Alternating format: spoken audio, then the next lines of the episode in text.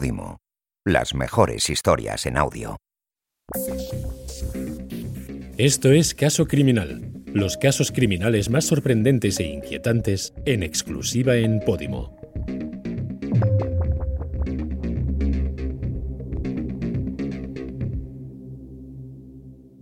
Estás escuchando el caso Mainat.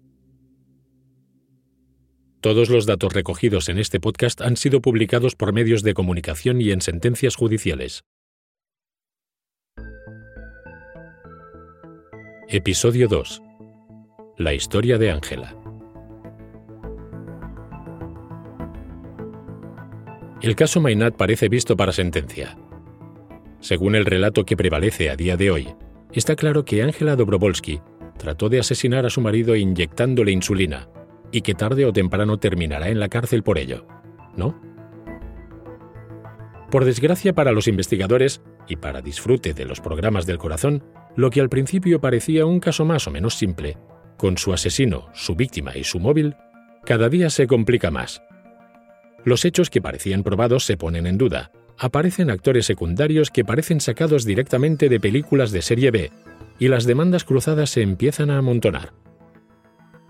Hasta ahora hemos hablado, sobre todo, de la versión de los hechos de Josep María Mainat y de su entorno. Pero, ¿qué dice Ángela? La todavía esposa del productor ofrece una versión muy distinta no solo de los hechos ocurridos en aquella noche, sino también del carácter de su marido. A pesar de que Mainat siempre ha proyectado una imagen pública alegre y divertida de sí mismo, Ángela mantiene que eso no se corresponde con la realidad y que los últimos años de matrimonio fueron muy duros para ella.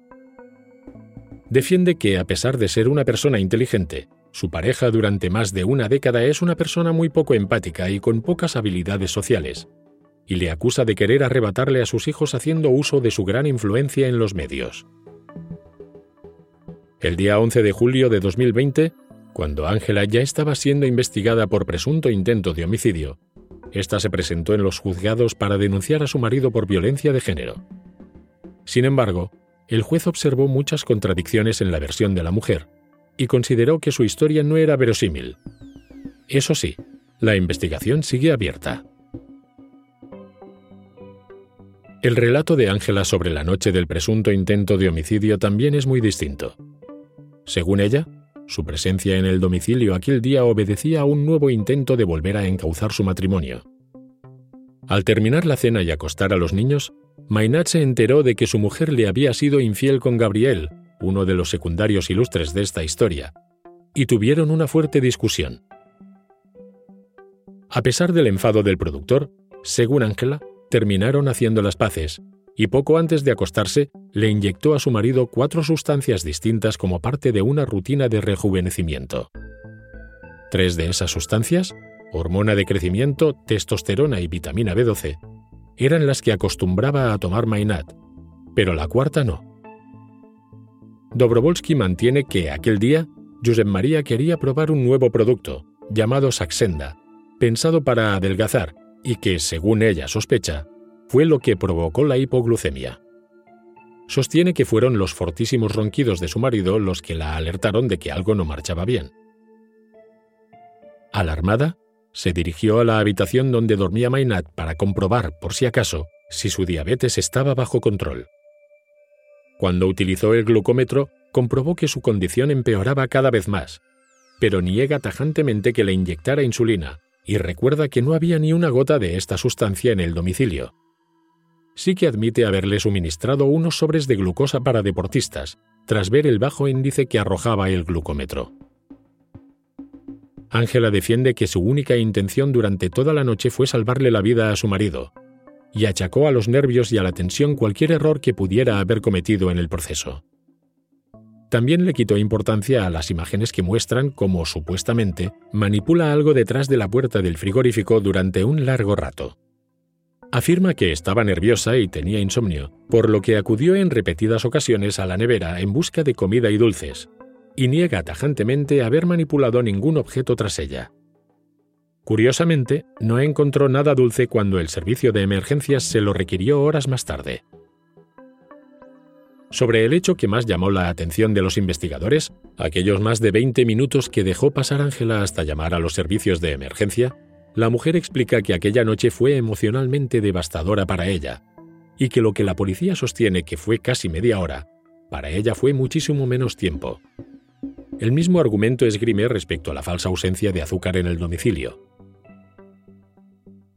Los Mossus también acusan a Ángela de haber usado el glucómetro consigo misma para manipular los resultados y hacerles creer que su marido se encontraba bien, pero ella lo achaca a la poca fiabilidad de esos aparatos.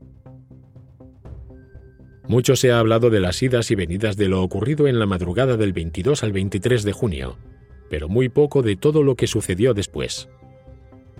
Ante la sorpresa de todos, la prensa reveló que Ángela Dobrovolsky continuó viviendo en el domicilio junto a su amante, Gabriel, con quien engañó a Mainat en repetidas ocasiones mientras todavía estaban juntos. El productor había abandonado la casa a principios de julio, ya que, según él, temía por su seguridad y la de sus hijos. Pero ahí no acaba la cosa. El 2 de octubre, tan solo un día después de que estallara el caso, una mujer se presentó a las puertas del inmueble, pidiendo a gritos que le devolvieran sus pertenencias. La chica se identificó como Alina, la exnovia de Gabriel.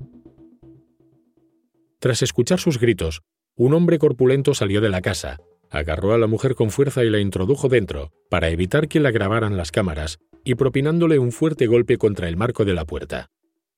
El acto fue tan violento que los periodistas allí presentes tuvieron que llamar a la policía, y se llevaron detenido al hombre, al que más tarde identificaron como Gabriel. El caso Mainat se estaba convirtiendo en una telenovela a pasos agigantados. La prensa hacía guardia día y noche a las puertas de la casa, y Ángela ofreció varios espectáculos a la altura. En todas sus apariciones públicas se dejó ver con pelucas de diferentes formas y colores, unas llamativas gafas de sol y la obligatoria mascarilla. Un día, se le ocurrió salir a la puerta de su casa a ofrecer croissants a los periodistas allí congregados. Un gesto simpático si olvidamos que está acusada de intento de asesinato. Alina fue la primera en tratar de sacar tajada del drama familiar de los Mainat y acudió a la televisión para contar su delirante versión de la historia. Además de criticar sin piedad a Ángela, afirmó que ésta planeaba convertir la residencia en un prostíbulo de lujo para alojar a escorts y así ganar dinero. Contó también que su expareja, Gabriel, actual amante de Ángela, también trabaja como escort. Después le tocó el turno a la propia Dobrovolsky, que acudió al programa En el punto de mira para contar su versión de los hechos con una promo en la que se quitaba dramáticamente la peluca y las gafas de sol. Puro espectáculo. Mientras, Josep María Mainat se enteraba del show por televisión y afirmó no conocer de nada a ninguna de las personas que en aquellos días estaban viviendo en su casa, e incluso llegó a ironizar sobre el tema en redes sociales. Pero según cuentan varios medios, Gabriel es hijo de una empleada del hogar del productor e incluso ha llegado a realizar labores de chofer para él. Curiosamente, aunque los implicados reclaman privacidad a la prensa, y recalcan cuánto daño les está causando el caso, casi todos ellos, en algún momento, han contribuido a echar más leña al fuego. Alina y Ángela con sus apariciones en diversos programas de televisión, Gabriel vendiendo su historia al mejor postor, y el propio Mainat con varios tweets ironizando, entre otras cosas, con la posibilidad de hacer una serie sobre el caso. Aunque tras la locura mediática del mes de octubre el interés por el caso se enfrió un poco, la historia de Ángela siguió su curso. Después de que ésta y su amante se instalaran en el antiguo domicilio familiar, Josep María Mainat trató por todos los medios de sacar de la casa a su todavía mujer y a su amante, Gabriel. Sin embargo, aunque desde el 11 de agosto se le notificó hasta en 11 ocasiones que tenía que abandonar la propiedad, ella se negó pese a que llegó a presentar un recurso en el juzgado argumentando que la casa pertenecía a una sociedad en la que ella misma figuraba como administradora, finalmente el juez le dio la razón a Josep María Mainat, y el día 4 de noviembre se produjo el desalojo de Ángela. Las acusaciones cruzadas se siguieron amontonando. Tras el regreso de Mainat al domicilio, afirmó ante los medios que la casa estaba en muy mal estado y que la caja fuerte había sido desvalijada con herramientas profesionales. Denunció el robo de las joyas familiares y otros objetos de gran valor sentimental. Y es que el antiguo integrante de la trinca lleva residiendo en el domicilio que compró a medias con Rosa María Sardá durante gran parte de su vida. Mainat procedió a denunciar los hechos a la policía, y pocas horas después del saqueo las joyas y otros objetos aparecieron a la venta en una tienda de segunda mano de Barcelona. La versión de Ángela Dobrovolsky es totalmente distinta. Según ella, fue el productor quien le sustrajo sus joyas personales y posteriormente las introdujo en su caja fuerte.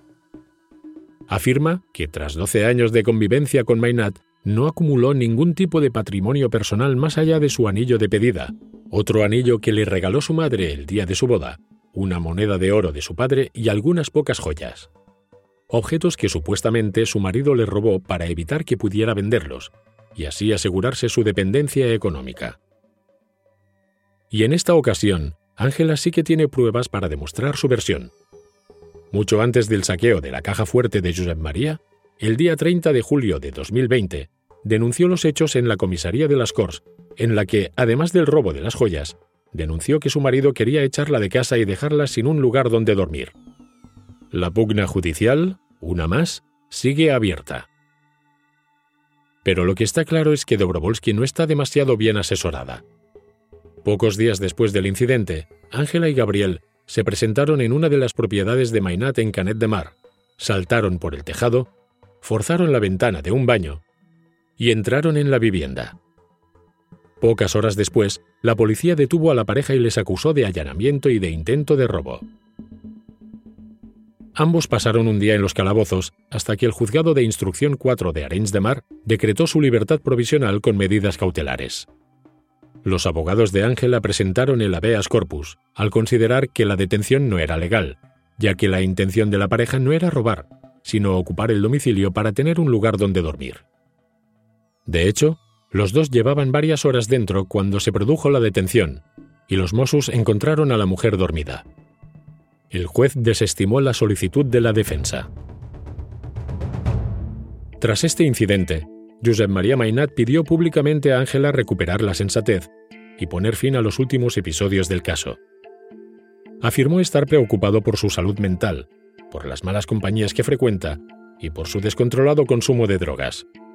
Ella acusó a su marido de instigar una persecución mediática contra su persona.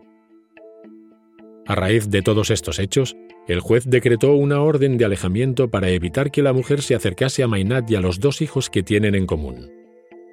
Pero Ángela no escuchó los consejos de su marido, y pocas semanas después, el día 4 de enero, trató de allanar la morada donde residían Josep María y sus hijos fue de nuevo detenida, y esta vez el juez decretó su ingreso en prisión, donde permanece a día de hoy.